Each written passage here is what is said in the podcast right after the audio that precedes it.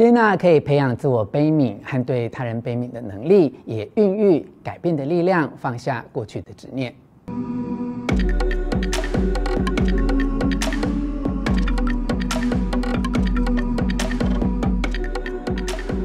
我是吴若权，欢迎你以身心灵的角度与我一起关心癌症的议题。在正式进入今天的主题之前，先邀请你按下铃铛的标志，免费订阅我的频道。这次要为你摘要分享的是石世明心理师的作品《正念减压八堂课》。开始分享之前，我要特别强调，所有减压的课题不只适用于癌症患者，所有啊身心相对健康的人都值得好好学习。压力哦容易导致癌症。学习减压就是一种类似预防医学的概念，可以帮助你和你的家人远离病痛。书中提到哦，台湾有五十五万人以上是罹患癌症经过治疗之后的活存者，这些癌友心中都有共同的隐忧，很担心癌症复发。其实，无论癌友或是身心相对健康的人，每天都可能会为了很多事情担忧。若将担忧和各种情绪比喻为海浪，这本书就是要帮助读者成为冲浪高手。我们都无法阻止海浪起伏，但可以学习冲浪的技巧。当浪来了，就踏上冲浪板，在浪头上保持平衡。你也可以把各种情绪比喻为下雨，我们都无法控制是否下雨。但只要有一把雨伞，雨天仍然可以出门去你想去的地方。正念就是一种冲浪技巧，也可以说是那把伞，让你可以在外界无常的变动中，能享受生活的平静，不会一直停留在情绪空转中，因此而虚度生命。容我再强调一次，这个观念其实不只适用于癌症患者，也适合所有身心相对健康的人，因为每一个人都值得好好学习减压的技术，维持内在的平静，透过对担忧的察觉，拿回生命的主导权。我认为每个人都可以一起来学习，帮助目前还算健康的自己，也可以帮助癌友远离癌症带来的身心痛苦，挥别复发的阴影，过着踏实而没有担忧的生活。现在就让我为你摘要书中的三个重点：一、与担忧建立新关系；二、不评价自己的念头；三、练习呼吸，接纳一切。那我先从第一个重点开始为你说明：一、与担忧建立新关系。书上举了一个很有趣的比喻哦，斑马不会得到胃溃疡。诶，在一片风和日丽的广阔草原上，斑马正悠闲吃着草，突然间，一只老虎飞奔而来。斑马拼的全身所有的精力，死命奔跑哦。这时候，斑马遇到危险状态，身心出现打或逃的反应。也就是说，不是跟敌人拼了打败他，就是要跑得比敌人快。这时候，身体进入紧急作战状态，交感神经迅速作用，肾上腺素急速的分泌啊，血液流到肌肉。后来，这匹斑马幸运逃脱，离开老虎视线范围之后，很快回到大草原上。继续悠闲地吃着可口丰美的青草，这个画面哦是在说明，当威胁消失后，交感神经退位，取而代之的是副交感神经，让自己放松，血液回流到胃肠，帮助消化，于是让身体重新回到平衡状态。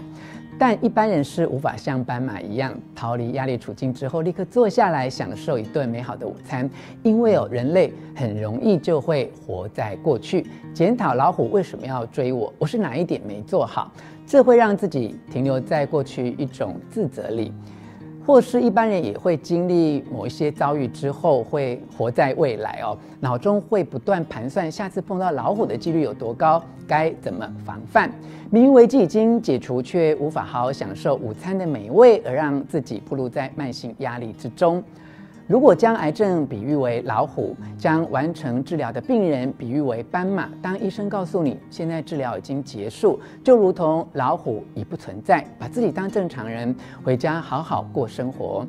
有相当高比例的病人却持续受困在对于过去和未来的担忧，即便无病痛，也无法好好过生活，这就有点可惜了。我在这边还要特别提醒的是，请不要自责。容易担忧，其实并不是你的错，这是人类大脑的设计，本来就会进行的运作，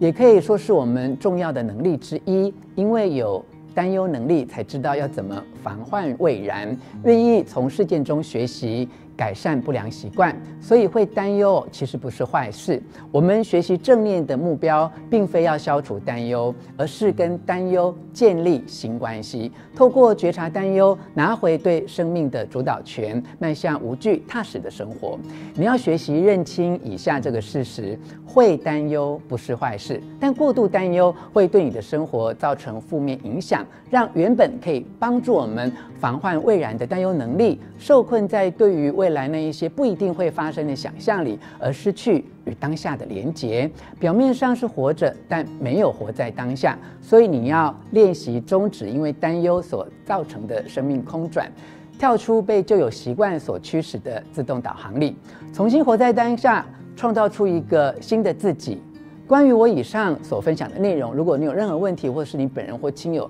正在遭遇这些难过的经验，都欢迎留言跟大家一起讨论哦。如果我看到留言区里有特别的个案，也会在直播的时候为你解答，所以我很鼓励你留言提问哦。接着我来分享书中的下一个重点：二，不评价自己的念头。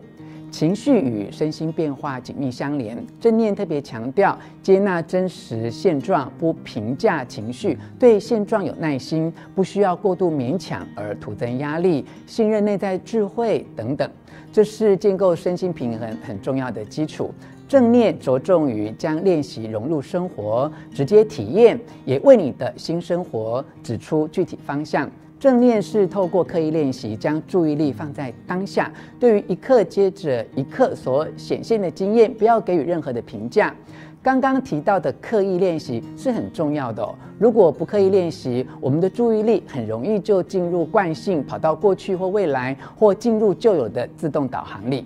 其实哦，要做到对当下每一刻的经验都不给予任何评价。这是非常困难的，因为面对生活中大大小小的事情，为了解决问题，我们必须分辨好坏，很习惯对事物啊、感受啊进行各种评价，而且是自动化的、不自觉的就产生了评价。因此，当我们刚开始透过把注意力放在当下，反而看到心中的评价不断地跳出来哦。在这个阶段有这样的觉察，看似带来困扰，但其实是好的，因为。透过注意力与觉察力的训练，会让我们看到心如何运作。你只要在发现自己分心的时候，把自己带回来，重新回到专注，慢慢练习，就能够学会不再评价自己，尊重事物有其改变的方式与历程。接纳可以培养自我悲悯和对他人悲悯的能力，也孕育改变的力量。放下过去的执念。请你好好练习看看哦。如果在实作的过程中有任何的问题，或你在实际生活经验中碰到任何处境，都可以留言跟大家一起讨论。在你懂得不要评价自己的念头之后，我们就接着来聊聊我为你摘要的下一个重点：接纳。三、练习呼吸，接纳一切。建立接纳的基本态度，就是不抵抗、不追随出现的念头，包括心里的感觉和身体的感受。